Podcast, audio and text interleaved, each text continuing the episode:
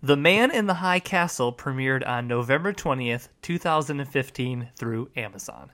Let's put 62 minutes on the clock. Pilot study with Chris and Grimes. They're talking all of your favorite shows, but only the pilot episode. That means the first show, in case you didn't know. And you never know what show they're gonna talk the first one. And that's the premise behind Pilot Study. Hello and welcome to Pilot Study Episode 6. I am your host, Chris Leontine, as always, and I'm joined by the man in his own high castle. It's Grimes. Welcome. Good evening, sir. How are you? I'm doing really well. Uh, how is your how is the beginning of your Christmas season? That's that's what I want to know. How is the beginning of Grimes's Christmas season? You know, every week you have beef with something. That's that's been that's been our thing lately. I feel like there's a beef. do. I, feel like there's a beef hidden within Christmas that you quite haven't discovered yet. Well, you know, there's been a lot going around about political correctness and the war on Christmas. Right. Months. So, I mean, what was what was your reaction to the Starbucks story? Well, it's a non-story. I mean, the cup is red and green. Like, what do they want? A crucifix on it? Like, what is enough? Like, Jesus is great. His name is in the name of the holiday, Half of it has to be Confederate flag colors. right? And then the other half has to be a crucifix with Santa, like, you know. You know, that reminds me, you would like The Night Before, that new Seth Rogen movie. Okay, so you've seen it. I've seen it. Funny. It's on on, on the level of his other comedies. What, what's your favorite Seth Rogen comedy? Do you have one? Well, you know, at the risk of being cliche, I do love Pineapple Express. It's pretty good. Yeah, pretty Oh. good. And, you know, Knocked Up is the first one I got really into. So that's probably one of my go tos. I remember loving, absolutely loving Pineapple Express when I saw it in the theaters. It's like one of those comedic theater experiences that you don't Yeah. that you don't forget because it's just so ridiculous. I don't know how it's aged. I think I've like caught it on cable and it hasn't quite been the same. I feel like the real test for like one of those comedies is if you can watch it on Comedy Central and it isn't terrible Right. because they cut everything out of it. So if the humor's not just like potty based humor, then that's usually a good sign. Yeah, and I mean, there are parts of it definitely that, you know, the, the humor, you can tell it's a seven or eight year old movie. There's a lot of gay jokes. Um, Right. you know, being gay was really funny for a while for some reason. Right. Um, only male gayness is funny. There's no like lesbian jokes really, but Um, the the night before tackles that subject in a really funny way, but you should definitely Oh, see it if you can get out to the theater. I know you are very much against the theaters. I have beef with the theater. now I'm afraid I'm going to get shot because I live in a red state. You know, Ah, I get it. Okay, let's talk about uh, let's talk about Man in Yeah, High Castle before we get too racial or sexist or before you say sure we'll something. get back to some of those themes with this weird pilot. Right. Uh, so, where do you want to start? I'll, I'll let you pick our starting point because there's a lot to digest. It's an, an Yeah. hour plus length pilot, and there's a lot going on here. So, I'll let you pick our starting point, and then we'll go from there. Well, one thing I noticed right away, just during the opening credits and the um, just the vibe of how it starts, is that depression. Whoever is picking these pilots at Amazon must have a serious case of depression because they are all so sad and weird. Even Highston, which is a comedy, I mean, the kid is whacked in the head. Right. So, we should reference that this is kind of our Amazon pack of episodes. We Right. did two that were are up for vote right now. We did one Mississippi and we did Highston, and those are those are up for the pilot season vote right now that they have. So people actually get a say in this, which is kind of neat. And so the next couple episodes will be Amazon shows that made it through that process. So we're doing The Man in the High Castle, which premiered just like 10 days ago, and you can stream that whole thing over at Amazon if you're interested after this conversation. So you're just mentioning basically the the dreariness of this pilot and how it's like all mood 100% of the time. Is that what you're saying? I, I, yeah, and I mean, I didn't know until I started researching this uh, for this show that this was a book. I'm not into sci-fi at all. Philip K. Dick, you know, the name rings a bell, but it means very little to me. I've never read any of his books. Um, so I went into this thinking, wow, this is a really cool idea for a show. And then, yeah, obviously it's been an idea for a while. but, Right, uh, yeah.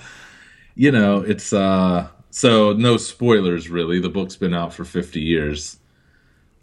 Well, the pl- general plot, I guess we should break that down first. The general plot is that the World War II was not won by America; it was won by the Axis powers, and so the Nazis own the east half of the United States with a, mm-hmm. a block in the middle cut out, and the Japanese own the west half of the United States with a neutral zone in the middle. So I think it was what was it, Canon City? Was that what it was called? Yes, in Colorado. Yeah, neutral area. there's this place that Canon City is in the neutral zone, which is in like the Colorado area. But like, so half the time, or so for part of the episode, we spend some time in New York, which is Nazi dominated. Um, Times Square has been taken over by you know Nazi icons and things of that nature. And then on the West Coast, it's kind of like a different vibe on the West Coast. Just It's like, real life. yeah, it's kind of like real life. Um, the Japanese have infiltrated their culture in different ways. Like she spends a lot of uh, like the signs around town, right, have changed the language, but there, it, it doesn't seem so much like a police state on the West Coast. It's very, Right. it's much more easygoing over there, which is something that that I was kind of thinking throughout the pilot, and that the Nazis were considering these are supposed to be like two evils on the same team against America, the Nazis were painted in a much darker light than the Japanese. Oh yeah, definitely. And you know, just getting back to the Nazi thing, the the main character is introduced couldn't look more like a Nazi. Let's just say that. You Um, mean you mean Joe Blake, the whitest the whitest name ever? Yeah, Joe Blake, blonde hair, blue eyed Hitler Youth. So, and like within the first five minutes, I'm gonna say I saw minimum 230 swastikas. Like they let you know right away. right. Whereas even like with the Japanese, there's okay, Pearl Harbor, all that stuff aside, there's really no symbol in the world as like violent and that hits you like a swastika. Yeah, they certain on on the east side and on the on the east side on the east coast and with the Nazis, they obviously have the swastika to play up, and they can put that in Times Square. And I assume that's part of the reason why they have the they have the East Coast and the the uh, canvas to display. The West Coast is, again is more easygoing, and I, I can see what you're saying. They have the swastika, so like visually, it makes more sense for it to be on the East Coast. Right. And then I noticed when they introduced the female character and who is on the west coast in the Japanese controlled area, first of all, you hear the music and it's not quite that like stereotypical like gong music, pretty but it's close, like this mellow music and you see this white lady doing karate, not karate, she corrects you right away to let you know it's aikido. Right, right. I will say that the guy who created the show, I was going to get into this later, but the guy who created the show is a guy named Frank Spotnitz, and he uh, Spotnitz is, was a big person in the X Files. He wrote like 44 episodes of the X Files. He did a lot of the big ones, like Piper Maru and Memento Mori are two like really important. Um, they call them mythology episodes of the X Files, and he also wrote some other like really good ones, like Field Trip, which were kind of like the single shot. You know, I don't know if you know how the X Files is structured, but they have the mythology ones and the single shot ones. He wrote a whole bunch of each of them Okay. and and usually like when you saw his name on an episode that usually meant like something good but one thing that the x-files shares with this show is that music because like Yeah. every time they would do like a like a single shot episode based around a culture it would be the most stereotypical music imaginable it was like gongs and shit like that it was really really bad It's good to see he hasn't progressed beyond that in Well, I mean, I, I'm, the su- I'm sure he doesn't have. He's not like the one picking it. I'm not going to try to blame it on Right, him. But it's but- funny that he was involved in both projects and like it has like kind of that vibe. Um, uh, let's see. Ridley Scott's also an executive producer, which I think is important to mention early on. He, uh, of course, directed Blade Runner, which was based on another Philip K. Dick book. Um, I can't remember what the one is called. It- It's it, it changes names. It's something about sheep. I can't remember the full title, but um, something a dream of sheep. But uh, of course, other Philip K. Dick novels that have been turned into movies include Minority Report, Scanner Darkly, like I said, Blade Runner, Adjustment Bureau, that Matt Damon one. Mm. Uh, a whole- really a whole bunch of Total Recalls, another one. So we can talk about him later on. But I want to talk quickly about our lead character, who hmm. I guess it's our lead character. It's the first person we see. His name's again Joe Blake, I think is what it is. Is it? Yeah, Joe Blake is his name. Who you know is that his real name, or does he have a different name? Is that just like his white American name? I think that's just his white American name. It was a good choice. Yeah. I never doubted it for a second. Nope. He's Joe Blake. So, spoiler alert: our boy Joe Blake ends up being a Nazi at the end, and Dun. throughout the whole part of the episode, he is played up as like this potential hero and everything like that. So, the beginning of the episode, we're introduced to this guy, and like you said, he has like the blonde hair, blue eyes. I keep saying he has the whitest name possible, probably because he's like an extremely bland character Yes. he's like one of those like blank canvas characters that is just he just looks so plain that you could then try to paste emotions onto him. Right. You And I- project it all. I never think that works. I never I always hate like the bland lead characters. Like I like Duchovny because he kind of looks weird. Right. Yeah, it's just more interesting. You know people like that. You know what I was thinking? And like early on, when we didn't know the guy was a Nazi, and when um, they were kind of introducing the characters for the first time, you know who I was really happy to see, and I wish had a bigger role was that DJ Qualls guy. yeah, yeah, the really super skinny guy from all the late 90s and 2000s movies. He's got again, he's got an interesting look. He would have made like a good lead character.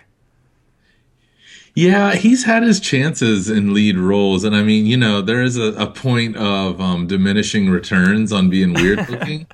Yeah, I suppose. he might take it into overdrive, whereas like a Seymour Hoffman, rest in peace, or a Giamatti, or a, you know, if you're just fat, it's kind of okay, or if you're just kind of weird looking, but he's so skinny, you're like thinking something's wrong with him almost. I don't know. I like him. I like him. I love him too. He's a great actor. I, I just think that's what the rap he gets. everybody was just so bland looking in this whole episode. Nobody had like a unique characteristic. Like there, there's this show called Mr. Robot, and the guy in that show is just so unique looking and so strange looking, and his eyes are like these big bug eyes. And I don't know, it just adds like a different. It's got a different feel to it. He feels unhinged because he kind of looks unhinged. Mm-hmm. Like this guy doesn't even look like a hero at the beginning, which is what we're really supposed to think he is, right? Yeah, we're supposed to think this is our guy. Yeah, so again, Spotnitz learned nothing from like Duchovny and hiring somebody that looks kind of unique. This looks just like the, I don't know. I don't know why they picked him out of everybody that probably auditioned for this role because I don't know the the show doesn't the show feel big like they spent a lot of money on it they auditioned a lot of people I don't know it feels like a big production It does. The production value is high, and it's it's not that it's poorly acted. Even I mean, the dialogue, you know, it's pretty much what you would expect from like a made-for-TV movie or something. Mm-hmm. But that's you know, I don't. I just think Amazon. Like, why not just make seasons of all these and invest in them? You have the money, and then just make them good. What is with like the contest and the vote? Like Netflix just puts stuff out. Some of it's Right. crap, some of it's good. Whatever sticks, they keep doing. so And it feels like these, they're just trying to do as little po- as possible, and then if it go like they'll fund one of them. You know what I'm trying to say? I guess I'm not. well I think I think what you're trying to say is that if they had such It good doesn't feel done. if they if they had such good projects, like if they had like two or three really good shows that they could just put out like Netflix, then they wouldn't have to do like the pilot season where people vote on it because they would just know they have good shows. Right. it's cool that you can vote and it's fun and like that gets people involved because because you do have to dig for these. It's not like you log into Amazon and they're in your face. You have to kind of search or do a couple extra clicks, which most people won't do for any reason other than saving a penny. Mm-hmm. So it's gonna be hard to get these out there anyway. Like I had no idea this show was the one that made it from before, and that it just came out. I had no clue about any of this, and it is a really good idea. Um, yeah. it's I- an interesting like revisionist history thing to think what it would be like if you know we were all Nazis right now. It's weird. you know the the whole revisionist history thing that's been kind of it feels like that's been kind of picking up steam too you think of like the biggest example is inglourious basterds obviously Yeah. and i don't know what do you think it is about like revisionist history fiction that people attach to or that people enjoy like is it just I don't know. What do you think it is that made people enjoy like Inglourious Basterds, and people seem to be ki- picking up on this show as well. I think Inglourious Basterds people enjoyed because it's revenge. It's like what should have happened. Right. Whereas this is like, thank God it didn't happen. But as I was watching and I took note of this, I think there's a population in America right now um, that would like it if America was like this. They're going to like this show and be like, yeah, that's cool. I wish. like, there were people in the show. You know, Hitler's still alive, and there's people like there's a guy from Florida who's on this game show, and he's a Nazi soldier. And yeah, like it goes to show you that people will adapt and participate in anything, and just about they'll be like, yeah, that's great. It's just like, you know, it was a little heavy-handed, but I drew a lot of um, parallels between a lot of things in current events and this show, as I think they're hoping people will. And that was one. Like everyone just loves authority. They don't care. You have poor people turning against each other just over these ideologies, and I, like there's a Nazi from Florida, and there are Nazis from Florida in real life now. You know, Yeah, I think this they- is supposed to be science fiction, yeah, they it's mostly just nonfiction. right? it's scary. I think they were certainly looking for people to draw some kind of comparison to the modern world for sure. Um, you know, the whole like him being revealed as a Nazi, I think we should kind of talk about his journey since he is the main character. So like th- they do drop breadcrumb- breadcrumbs, but I was surprised that he ended up being bad. Were you surprised at all, or did you? I was pick- surprised. Yeah. Okay. Yeah, I did not think that was going to happen. I, No, me that, either. That was a pretty good hide job. But then if you go back and think about it, you know, he's handed the gun and he's like, I've seen the movies, this point and shoot. You know, so the whole like playing like he's an amateur when Mm-hmm. he's like probably some kind of trained assassin. right. Yeah. and you know, other things make sense. Like when so what happens is Joe goes to who is kind of the leader of the resistance in New York City. He is this um like a mechanic, right? Or Mhm, a factory some, He was posing as some kind of blue collar worker. Right, right. Some kind of blue collar worker, and he gets this little card in a movie theater and just leaves immediately, which is a terrible move. Like if you get a slip of paper in a movie theater, you should at least wait till the movie's over. I feel like Yes. if, if you're trying to be secretive. so he goes to this garage and meets up with the leader of the resistance who asks if he if he's a spy and once they've vetted him they say that they have a job for him which is driving this truck to the neutral zone in Canon City. And so as they're about to leave, all these Nazis show up with automatic weapons, of course. And Joe gets away even though it looks like there's way too many Nazis like Right. and they're like killing people and the guys in the shop only have like handguns. So now it makes sense that they just kind of let him go Right. because before I was thinking, all right, so they didn't block off both sides of the alley. Like they were in an alley, and he somehow got away with a huge truck. True. It it just seemed like too easy of an escape. So I'm glad that there was some reason for that. Like they were letting him go. They were pushing, kind of pushing him along to Right, get out of there with whatever goods he was supposed to transfer, which ended up being this film reel. So in the so anyways, you know, this Blake character goes on this journey across a whole bunch of states and you know the the moment that really stuck out to me is when he gets stopped by like the police officer when he has a flat tire. What did you think of that scene cuz I thought that was an important one. It was very tense. Mm-hmm. Um, I was waiting for something to happen. What did you what did you think of the sandwich? Well, Like what did that what did that say to you thematically because I have a very specific theory on what's you going do. on here. Well, I think it fits into what I was saying before about how people will, no matter what the system is or how it affects the rest of the world, as long as they're benefiting from it, they'll be pretty nice and they'll mm-hmm. just go through their day. And this cop, I think, was just like any cop now in our messed up system. Uh, they're not all jerks. Some of them might have an extra sandwich for you, you know, from their wife. Some of them might murder you. It just depends on the cop and the day. right. Um, that's kind of how I took it, and I was glad, you know, how it played out. But I was expecting some kind of conflict, and it sort of didn't happen. Well, I think a big, I think a big theme in this show is that these are like normal, everyday people. Some who were even in the war, because that police officer was in the war, came back mm-hmm. alive, and now he's forced to put on a swastika on his uniform, have German writing on his car, and he's yet he still has to do his job. Right. I think is like the the big thing I took out of that scene. So, you know, he's he's not just nice; he's he's neighborly, despite being an arm of the Nazis now, despite being Right. like this the SS of America now, which I thought was really interesting. And they do that a couple times. You know, they do that in that scene. They do that with like. Um, like the factory that uh, I can't remember his name. Frank works at the guy that looks like Brad Pitt oh yeah. Yep.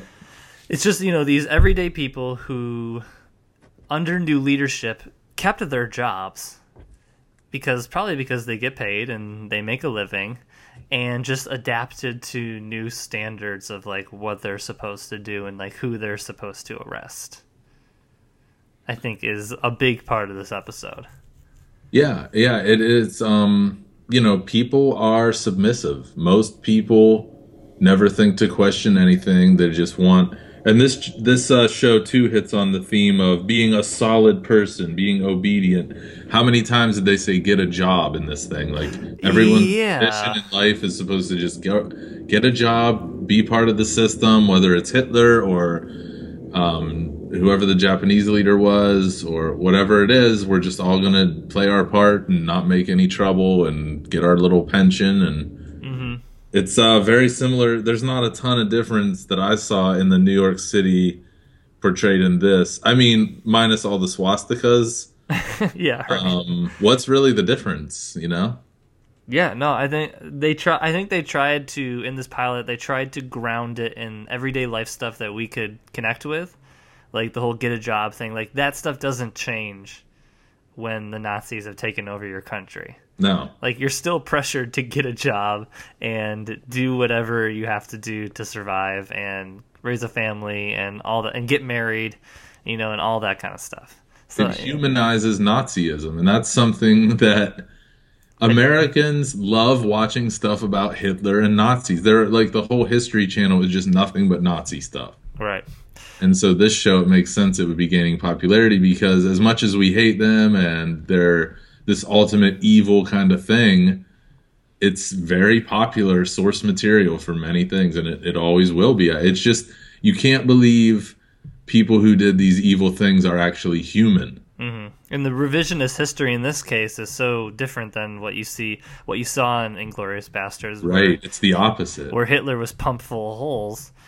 Instead, in this one, he has lived a long life. He has Parkinson's. He's going to die of that cause at some point. And the the big thing in this episode is that once Hitler dies, there's someone more evil behind him. Right. Worse people that want more war and more destruction and They they made Hitler out to be a good guy in this pilot episode because they're like, oh, once Hitler dies, then all hell's going to break loose in America. Because another big thing in this pilot is that once he dies, Germany's going to attempt to take the rest of the country. And which means essentially the rest of the world because they'll beat Japan, which is their, you know, their rival at that point. Yeah, you're looking at a Nazi run Earth. right. They're trying to take over the the Japanese left half of the United States, Hmm. but only once Hitler's out. Like Hitler is the peacemaker apparently Right. in this. And uh, it was, was it Mendel that's behind him? I believe. Yeah, there's a couple names that you know, like Rommel, Goebbels, yeah, there's there's a few names that are Himmler. meant to be recognizable. Right. So you know, after we get through the Joe Blake storyline, we move to uh, what's her name, Juliana. Juliana Crane is her name, and who I thought was the best actress or actor in the entire pilot.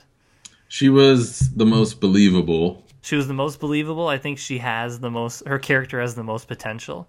There, there, there were some things that kind of caught me like off guard a little bit, like the fact that she has no interest in like any kind of upheaval, really, or anything of that nature. And then the next day, she's packing her bags and going to the neutral zone. I thought the- the turn is really, really fast.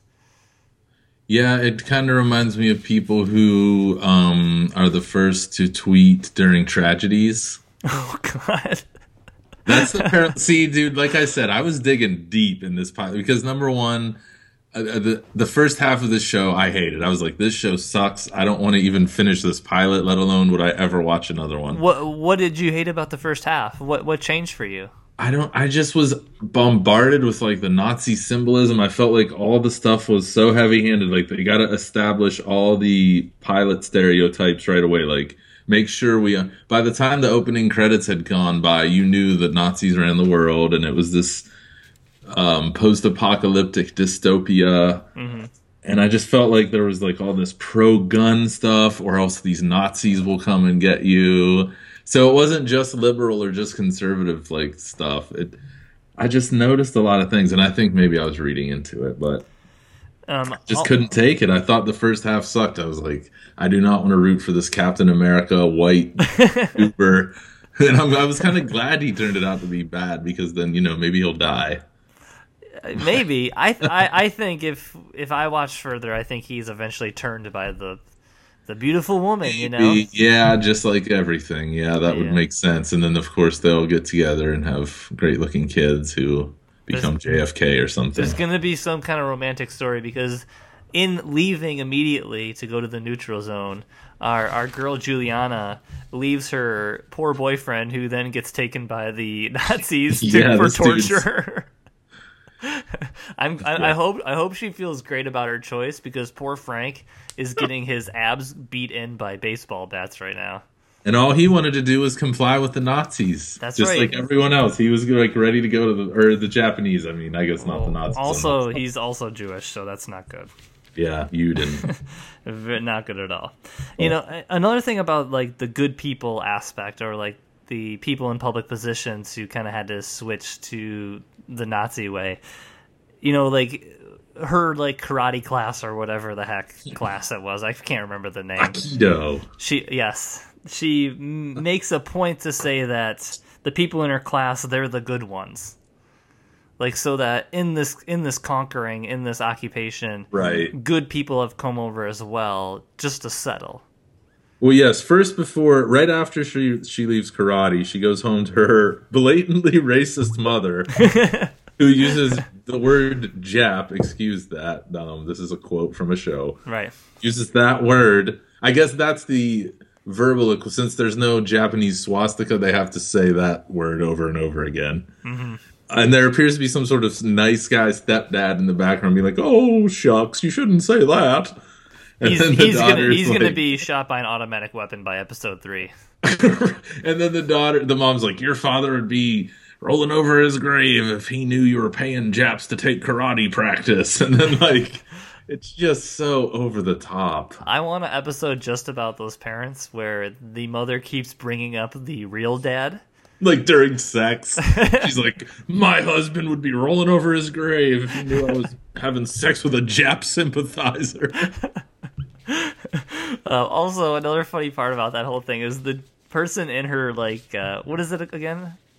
What's the karate Aikido. aikido? Her in her aikido class, he she's like, oh, I have a boyfriend. He's like, oh, do you want to go out for tea? Yeah, he keeps showing up three, four times. This guy comes by for tea, and he, it's like, "Look, guy." That guy's ob- that guy's obviously a spy because basically everyone in this if we believed like their actions, everybody in this show is a spy because they're always looking over their shoulder. Yeah, there's all these ulterior motives, and now because of the nature of the show, you have to be sort of suspicious of everyone. Right. Well, no, nobody in the show is good at sneaking. Right. Because like they're always like they do something really slow and then they'll look over their shoulder, you know, preferably at either Japanese or Nazi officers. Right, like the guys at the train station with the Yes. Japanese officers there. He keeps looking. I'm like, guy, what are you buying a bag of heroin or what? Just like talk. Turn around, go to wherever you're going, and get out of there. No Very wonder, weirdly No, no wonder that guy was caught and probably murdered at the end of the episode. So there were a the body count of this episode. I meant to keep track, but it's definitely in the double digits. Oh well, we had the two at the garage. Those those two guys are definitely dead. One was just beaten to death. Um, we had the guy at the train station. We had the sister. We had you know Frank's dead. That guy. He's why Oh. are keeping him alive? well, who knows? He he seems like a regular in the show, so maybe he makes it out some way. But and he also looks like Brad Pitt, so I hope he does. Because Yeah. I want to keep making those comparisons. And like at least five other people at that opening garage shop thing, they were just gunned down. If you remember. Yeah, there were just some guys apparently working in the back who decided to come out and just die. that was their role in this they show. did it. They didn't run it all. They're like, oh well, I guess this is the day.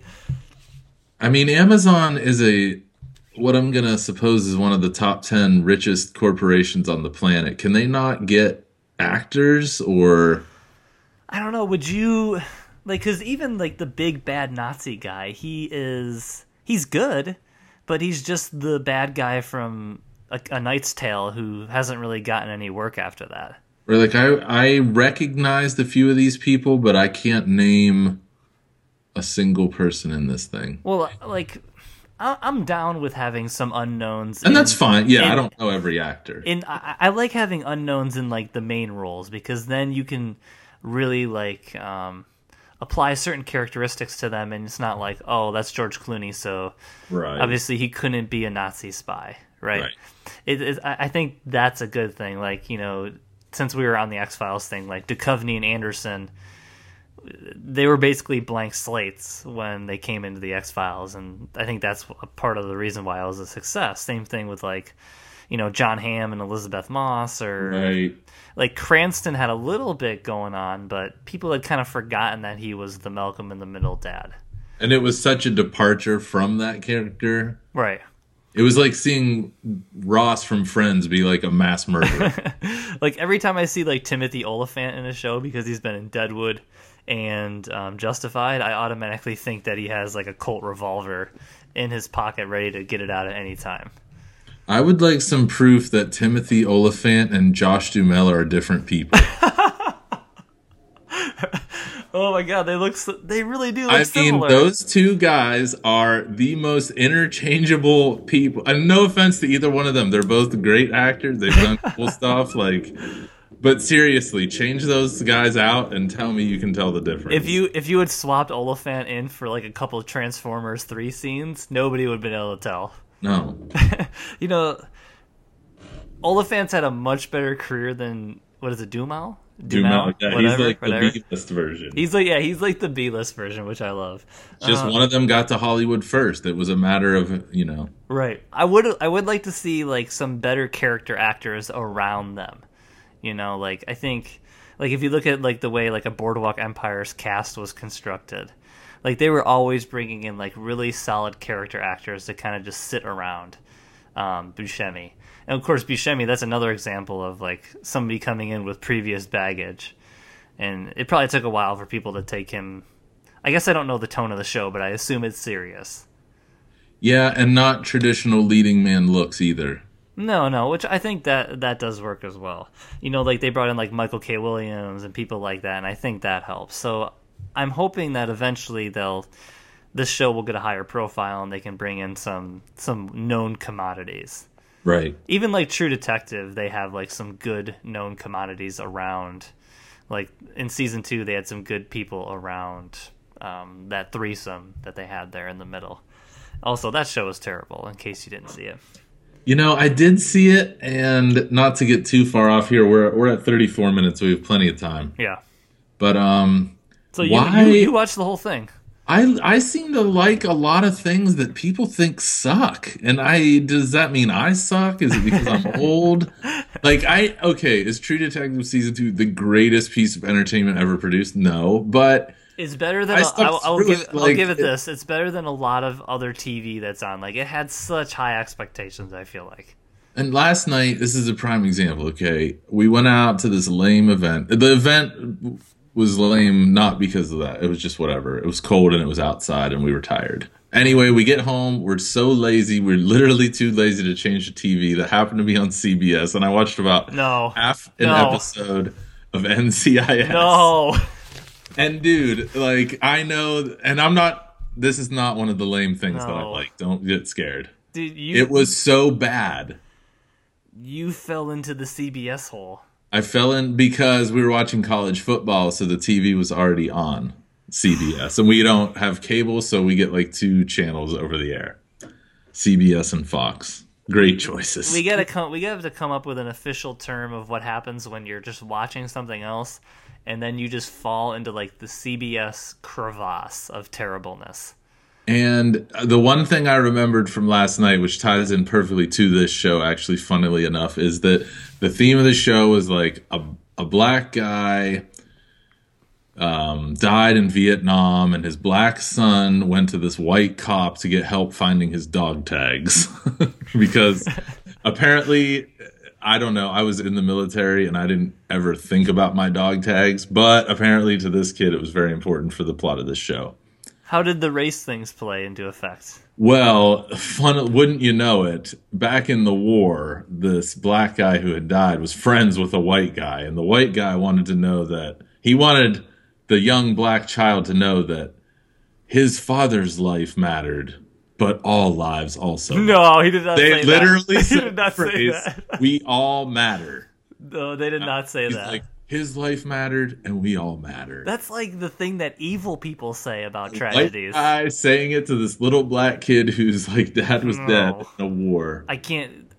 The fact that they put that that line in there, and I'm, these things are produced like rapid fire, aren't they? So they're like pulled straight from the headlines. Yeah, there's like 30 NCISs now. I thought CSI, NCIS, there's like 15 versions of all these shows with like the same six actors in it. The NCIS that isn't the one with Chris O'Donnell, does it? No, that's oh. him and LL Cool J are in one of the other ones, I think. Okay. Oh, NCIS Los Angeles. They're in LA. I knew, yeah, because I saw a billboard for it out there actually. But, hmm. and it just goes to show you like the media, and you know, you and I, not to mention doing this podcast and our other pursuits, we both do have master's degrees basically in television watching. so, We've watched enough TV to know that the media is in 98% of homes, and it is absolutely a tool to get messages out for good and bad, liberal, conservative, whatever you want to hear, it's out there for you to hear. Nazism. Nazism is, Is, is that the actual? What's like the descriptor for something that's Nazi? I think they go by white supremacist now. That's the politically correct term for Nazi. Okay. You don't want to offend their safe space. Right, right. I, I do. I want to bring something up before we go too deep here. Cool. Yeah, go for it. so, Get me out of this rant hole. is there a debate to what actually happened in the world? Because the big thing in this movie or in this show, and where the show gets its title from, is the fact that the man in the high castle is either a group or a person that is distributing these film reels that hmm. shows America winning the war. And in the book, they're distributing a book. Right. So that that's like the the. I mean, I'm sure there's a lot of plot differences, but that's the one difference I pulled away from it is just a different mode of delivery. So, I guess my question is, and I guess we can talk about this more with the Philip K. Dick stuff since he is very like it's big ideas, grand execution type of stuff. Mm-hmm. Is there a debate to what actually happened, or is that propaganda? Like, how would you not know who won the war? I don't quite understand what they're going for here. Yeah, I. you know, It's tricky because it was a different time in the world, so people were. A lot of these people had like lived through that stuff. And if and if if we war- if we won the war, how did they invade? Yeah, unless, you know, Roosevelt was in on it or those people in our government. I mean, I think the debate, they want you to think that the resistance is fighting mm-hmm. because in real life, We did win the eh, war. we did win. And there's some kind of reason that they're keeping us in like Nazi and Japanese controlled whatever. Okay, so you think the American government is part of it, And In the theory of them of the resistance, yes, I think that's what they believe. Do I believe that? I don't know. I think that's part of the fun journey of this is to figure that out. I did a quick Wikipedia scan of this book just to kind I'm of on see. the page right now. Okay, so the Roosevelt thing is that he got assa- like supposedly he got assassinated and America was weakened by that, correct? Right.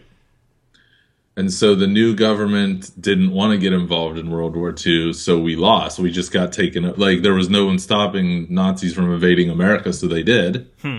And then them and the Japanese just agreed, like, okay, we'll split America down the middle, basically, and just kind of agree to disagree. Because the Japanese, like you said in the show, are very much like, can't we just peacefully like we've had enough war. It is at what it is now in the world. Let's just leave it how it is and see how it plays out. Whereas, like you said, the Germans, they're like, nah, we're just gonna keep rolling through.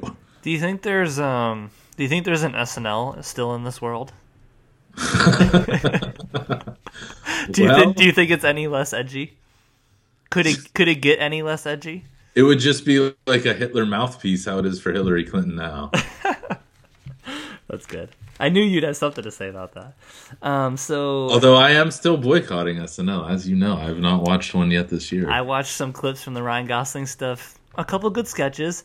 oh, he was on there last night Gosling breaks like crazy though. I don't know why. Okay. because he sucks and he's only handsome. He has no talent. Don't don't don't you fucking say why? that. Don't you say that. Gosling's a More saint. abs and acting ability. He's a saint and you know it. He's he's okay. Have you seen Drive? No, That's what I probably thought. his only good movie. He's he's pretty good in it. Um, so what do you think the accident is? That uh, what kind of accident do you think she got in? Do you think she just tripped and fell and embarrassed herself, or what? Who knows? I mean, the, the way this thing is, it was probably. I'm guessing a bus accident. Wasn't there a reference to like her being on a bus again, or Yeah, what, yeah. What is? I don't understand. A bus crash or something? yeah, maybe she was in a bus wreck. Hmm. No, not sure. It doesn't say. That's very strange. Um, She's back on the bus to Colorado. yeah, which again they made a big time point to, or they made a big point to point out that there were just a bunch of African Americans on the bus. I didn't quite understand what they were trying to get at there. I think they were pointing out that she was pretty obviously standing out, and that maybe she should be careful. Maybe they meant her accent is standing out because she couldn't hide her accent through the whole episode. right. She's very clearly not American whatsoever. Um, you know, I was thinking we need a couple cold blooded, cold blooded Americans in this show. What do you think? Do you think I'm just being uh, America centric or what? Well, like, like every- said, every the characters actor are is- almost irrelevant because Right. it is a book, and I mean, not. I don't know any spoilers. I'm not going to read. I I think I might read this book because, like I said, the idea is cool. But like you know, having the blank slate there, I like to see famous people because that's why you know I've watched whole shows based on just because who's in it. I might not even love the show that much, but um, I think it's good. Who you're right, like having a blank slate is better.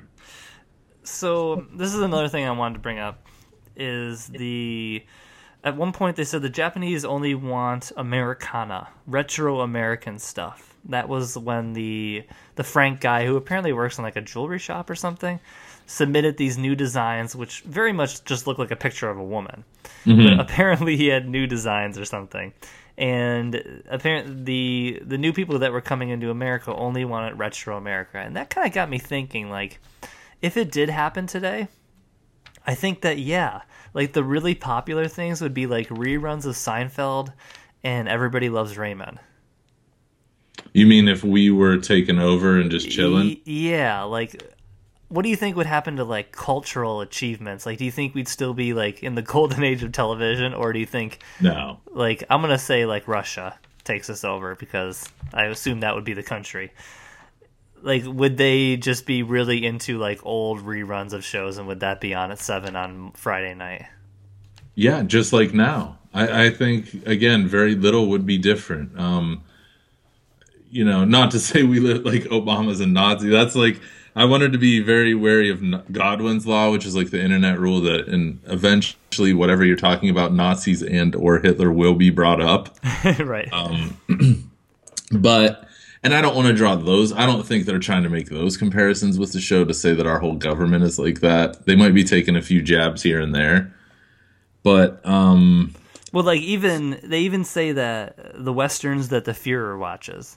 So the Führer is watching these old classic westerns. Right. I just feel like like culture itself and like cultural production and advancement would stop It would. if we were taken over and it would just kind of go into this cycle because all these people that would be coming in all this stuff would be new to them like i believe there was a documentary a few years ago about when they released everybody loves raymond in russia yeah, there was, and how huge it was and everything. right right and so like the series kind of started all over again so if we did have all these newcomers into the country and they were like oh well we're going to just start putting seinfeld on at prime time on tuesday just kind of Right. like start it all over again we would just be stuck in that big loop and there really would be like nothing new to watch obviously that's a small issue but for us it would be a huge issue For me and you, it would really suck. Like, what would we do? what, uh, what would pilot study be about It would just be about old ass pilots. well Like, I, I guess i guess we have like 500 episodes until we run out of material so But yeah, I know what you're saying. And I think, you know, it would be surprising how little would be different for the average person. I think people get so worked up, um, especially about politics.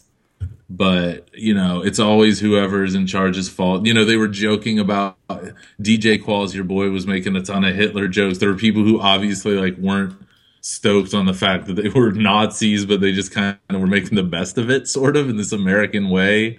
Um, is how I took that. So yeah, little you know, Seinfeld comes back now because with the internet, everything's news. You have all these like 19 year olds who are just now getting Seinfeld in the office and Frasier. Even there's a podcast with Kevin Smith um, and Matt Mira from Nerdist, and they Oh. just talk about like Frasier. Oh, I didn't know that that that, podcast actually started. I thought it was just like, Yeah. a, a running joke They've that they talked about. But it, Oh, Kev- it's it's, it's Kevin Smith too. Uh, I think yeah, I'm pretty sure he does it, or he's been on one or two of them because his name was on there. I don't I don't like Frasier. Do you like Frasier? Um, I I put it on when I'm trying to go to sleep. I don't. I'm not That's not a it. good sign. I think it's good because it's like vaguely British kind of comedy, and it's like stuff I don't have to think about or listen to. It just puts me out. So So no, I don't like it, but it's Ambien. I'm gonna keep pushing on here because uh, Okay, sorry, yeah, we're getting way off, but no. Well, we got plenty. What, what do we got for time? we're at 48, so we still have 12 whole minutes. Oh, pff, we'll be we'll be just fine. You know, one one thing I really had trouble with was the music. I thought that was really uninspiring. I thought there could have been like like the intro music, for example, is really awesome.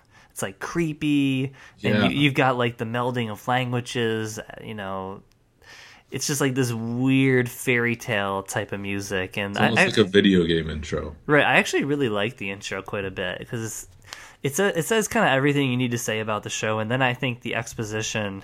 Well, personally, I think the exposition is dumped like kind of sporadically throughout the episode, so it's nicer that way. It's not like there there's not like a, a scroll at the beginning of the episode or like Right. a, a voiceover that says like, you know, and, ago, America lost to the Nazis and the Japs. right, yeah, So I hate to use that word like it's not offensive. I know it is. It's just the way they threw it around in here. Like it's just on my mind. but they would definitely have used it in that voiceover, so you're totally clear.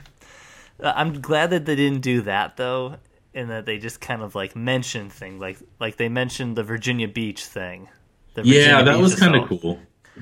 I, I like to know the like the little details on how it happened. That's why I that's why I kind of grew like away from The Walking Dead, because first off, the characters are all terrible and the worst. But second off, because they never like they they they don't really seem to care about like. Oh, let's do a flashback here or there to see how it started. Like I don't know, I Right. like I like that stuff. I like when you kind of when you kind of mix those. Yeah, and Lost as well. That was really that was really neat there. So I'm glad that they broke the exposition up like that. But I guess getting back to the music, once it got into the actual episode, it turned to like the standard drama, tension building type of tunes. It wasn't like they completely went away from like the creepy the creepiness of the intro, I guess. Yeah, it was no longer creepy. It was, It was- just more It was, dramatic. it was yeah. just standard. I don't know. I don't really know how what other way to put it. It was just boring. And for a show that's like revisionist history and kind of batshit crazy in its concept, it doesn't really make any sense to have your music just be the most boring, like I don't know that that could be the music of I'm trying to think of a really boring drama, Homeland. I guess it's not a boring drama, but the, their music doesn't really stand out.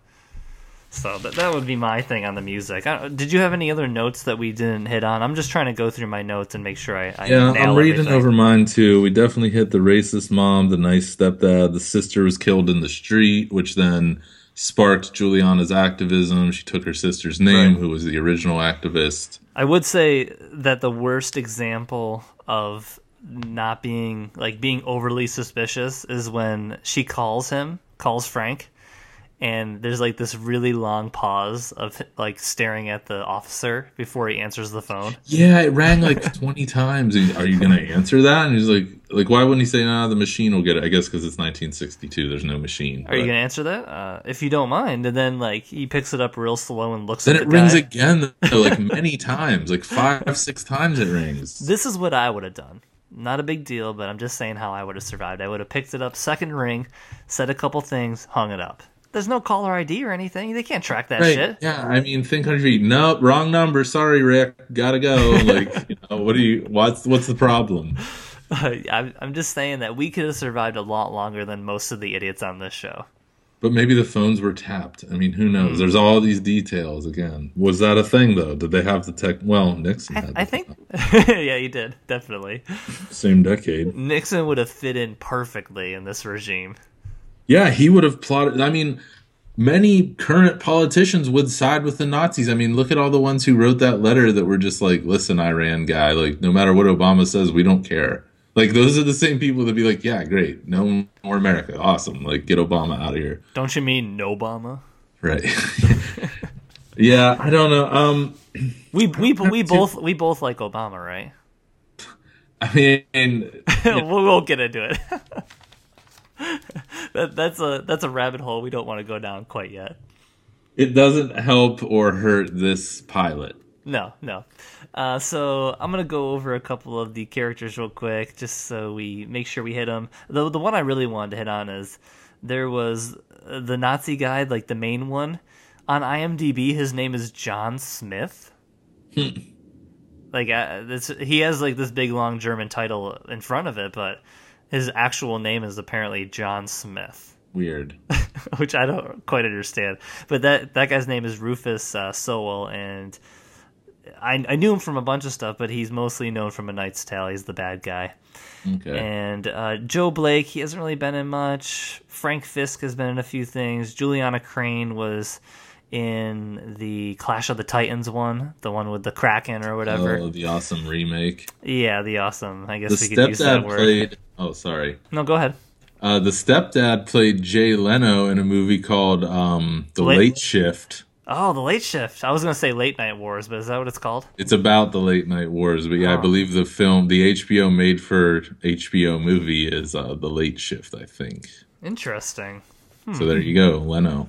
Where would you want i mean all the episodes are out there so people can go and check it out and see where it's going but Mm-hmm. where where what improvements would you hope to see where would you want this show to go Well, um, I don't, I don't know. or who, who would you they- who would you want the focus to be on like i don't know I want the focus more on the Nazi stuff. I don't know. I guess it's just from it being beaten in my throat and my whole life. Like it's just, you know, you grow up in America, you hear about this Hitler and World War II, and it's all Hitler runs the internet. Him and Kitten seem to be the only thing anyone wants to talk about online anymore. And I, with this show, for me, there's nothing really special for me to stay, and there's no nothing bad or offensive for me to go. Like it just exists, and I think I might might be something I watch like a Frasier, you know, just to put it on and see what's up and go to bed. The show reminded me of i don't know if you remember the name of it but i'm trying to think of the name myself but it was a show on tnt and it was like executive producer steven spielberg so it had a big name behind it and it was about aliens and it had noah hawley from er on it. Um, ah what is that show called? Wait we're gonna have to go to imdb yeah, you got to figure that out because I remember the ads where he was gonna be. He was like the second fiddle to Clooney on ER, right? right okay it's not noah hawley that must not be his name hold on Noah Wyle. Oh, Noah Wyle, that's his name. Okay. Noah Y, yeah, W Y L E. So he was in a show called. Oh, geez, where is it? Now we're just really assholes. I That's can't. right. I can't find it. Not ER. Oh, it's called Falling Skies, Okay. and it's it's it ran from like 2011 to 2015. It might still be running. I don't know, but it had this really great concept, like this big war with aliens. It was the resistance, right? They were fighting back against the aliens, and by like episode six, I was just out. I was like, this is too dumb. The acting is too cringeworthy. Like no no great concept can save terrible acting, and just like no force, foresight with how the show should proceed. I agree. No, no great concept can save terrible acting or sustain an entire TV show. No, there no. are movies where the acting is bad, but you're watching it for the effects or, um, you know, just because it's And- a popcorn movie. Right, and that's a movie, and that lasts Right. an hour and thirty minutes. Like a TV show now is like a thirteen-hour commitment. This was an hour just, you know, that we spent on our lives plus another hour talking about a show I thought sucked. Like, you know, two hours of our life is now gone. Let's just take let's just take a look at our lives right now and what we're doing with them. I mean, we're doing this for the greater good, but Right. not everybody is so lucky. I'm not I'm not going to do so much as to push people away from this show because I think it's fine and I think it's serviceable. But I'm just going to say that bad acting does not save a, a concept as great as this is and as crazy as you could go with it. It just can't save subpar acting and bad casting. That's what I'll say. I have to agree. Because the Joe Blake character is not good casting. He's not unique at all. He's the same guy you see cast in every, you know, crap movie about a teenage book or whatever. Right. You know, I like uh, the the one that's sticking out to me is like I am number four. Like that was like the most forgettable teen adaptation ever. That's like the kind of casting we're dealing with here. He reminds me of the kid from Breaking Bad, the Nazi kid who was like, who shot the kid in the desert when he shouldn't have. Oh, oh, Todd. what- yeah. I, I would love for Todd to be in this episode. Todd he's would have great. been better at this, but that's who he reminded me of. he would have been a great he would have been a casting coup for them because he can play evil he can play good old american boy you know you wouldn't Oh, know if he was a Nazi, just like in that show. It wasn't obvious that he was a Nazi. He was just a weirdo. he'd be, he would have been so good the other i guess the other thing i want to say is that stick around for the crain juliana crain character because she is just like the way she's able to use her face and emote through her face and her eyes i don't know everything about her appeals to me and just her acting style she's very minimal and i think and i mean that in a good way sometimes that can be like you just don't know actors just don't know what to do so they don't do anything Right. I think she's really impressive. But imagine this show with Todd and Elisabeth Moss. Right. Real actors. It would be No ama- offense. No it, offense. It'd be amazing. Well, we're at 58 minutes. we got four minutes left. Oh, we do? Okay. Yeah, it's 60, 62 minutes. You weren't listening, dog. Oh, this beast was 62. I thought it was only 60, but I think just like um, this and another Amazon pilot we did, which was One Mississippi, starring Tig Notaro. Excuse me. Awesome concept. Um, great source material, but probably better as a movie. I mean, maybe Amazon needs to forget TV and leave that to Netflix with their little House of Cards and all that garbage this would be a good movie. and just bust out another Philip. I mean, like Or like or like a or like a, a two parter or something. a two parter, a something different. You know, people are as much as the internet has helped new media and all these streaming shows and batch release binging. I love it all, but they're still sticking to this model where a TV season is 13 episodes or TV is this and movies are that. Like we need to get beyond if anything is going to get better and Hollywood is going to stop sucking, we need to get beyond like half advancing. Like, well, we're going to now let people make whatever they want, but it's still going to be XYZ episode and have these themes and you know what I mean? Like mm-hmm. they need to let people this was too controlled of an adaptation for me. It needs to be a little freer. Right. No, It's pretty boring uh, for a good story and a cool idea. I It's like agree. I agree with PG-13. that. And like it's PG thirteen, and they try to drop a couple f bombs and they tried to shoot people, but it wasn't like hyper violent enough for that to be its identity, and it wasn't like filthy enough for it to be like a true adult drama. It's like an f bomb for like thirteen year old kids could watch it, and like their parents wouldn't catch it. Right, right. It just it felt uh, you know pretty watered down. And I'll finish on the Philip K. Dick note because we were going to talk a little more about him. Like I said, Blade Runner, Minority Report, Total Recall. This is an author that's been often adapted and highly protected because of his place in sci-fi writing. So I think whenever his name is mentioned and his literature is being transferred to the screen in one way or another, there are a lot of people who are watching it very closely because he is a very protected author. And, you know, like for Minority Report, for example, they took that they took that that book and they ramped up the action. That's how they kind of filled out the running time of that. And you know another another interesting one I uh, kind of happened across was A Scanner Darkly, which is a movie I kind of forgot, directed by I love Link. that movie. Do you do you like that movie? I loved it, man. Linklater, Keanu, I'm about it. See, that's or the- not. Uh, Downey Jr. was in it. Right, right. That's the one I always thought was like critically hated. But then, you know, as I kind of dug into it, a lot of people call it very faithful, a very faithful adaptation, and maybe the most faithful Philip uh, K. Dick adaptation. So, or adaptation, excuse me. So, if you're looking for one to watch to kind of get the vibe of him as an author, I think that would be a good one to watch. And personally, I, I went, I put like the complete collection of his work on my Amazon wish list after watching this. So, Yeah, like, I'm gonna get into it. I think like um, I would read this book because Mm-hmm. the story is intriguing to me, and I'm interested in this kind of stuff. Excuse me, but um, yeah, I just think it'd be better as a movie.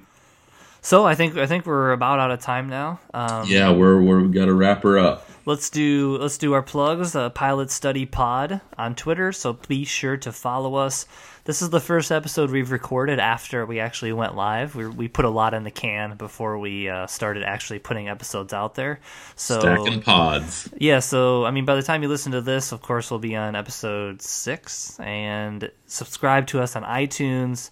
Just search Pilot Study Podcast on iTunes. Um, of course, we're housed over at modern-vinyl.com. And there's a post with every episode, so if you want to follow that way, you can follow them on Twitter at Modern Vinyl. And uh, if you have any questions for us or want to submit a show or anything like that, reach out to us on Twitter or through our email, which is pilotstudypod at gmail.com. What kind of plugs do you got for us, Grimes? Well, just like you mentioned, we're live now. We're out and about in the world. It's pretty cool. So thanks for listening. There's going to be a couple editing things. There's going to be some thou- sound things because your boy Grimes is a, a newbie with GarageBand, but I'm, I'm I'm working hard, and I know it sounds like I'm yelling sometimes. I promise I'm not. This is. We're on episode six, so we have had some, some little sound issues But it's good. leading up, but this is easily the best we've sounded. Yeah, I we get think better every week. That's a positive step. So we are making steps. Grimes has a new mic. He's got a new setup. And uh, yeah, so I'm happy with how it's going. And uh, again, modern-vinyl.com to find the episodes, or you can find us on iTunes, Twitter, whatever. But most places, it's going to be Pilot Study Pod. Just Google at underscore Grimes John Twitter. Right. So again, listening. my name is Chris. That was Grimes. And again, thank you guys for listening. Goebbels and Himmler are jockeying for power. Neither seeks peace. They deny it in public, but both men think the petition of the Americas was a mistake. They've dropped a bomb before, and they won't hesitate to drop it again. Then there will be war. Once the Führer dies, without question. And this city would be one of the first ones to be My erased air? the map. Yeah, you got air going right now? Uh, no, that was an airplane taking off over my. Oh, that's awesome.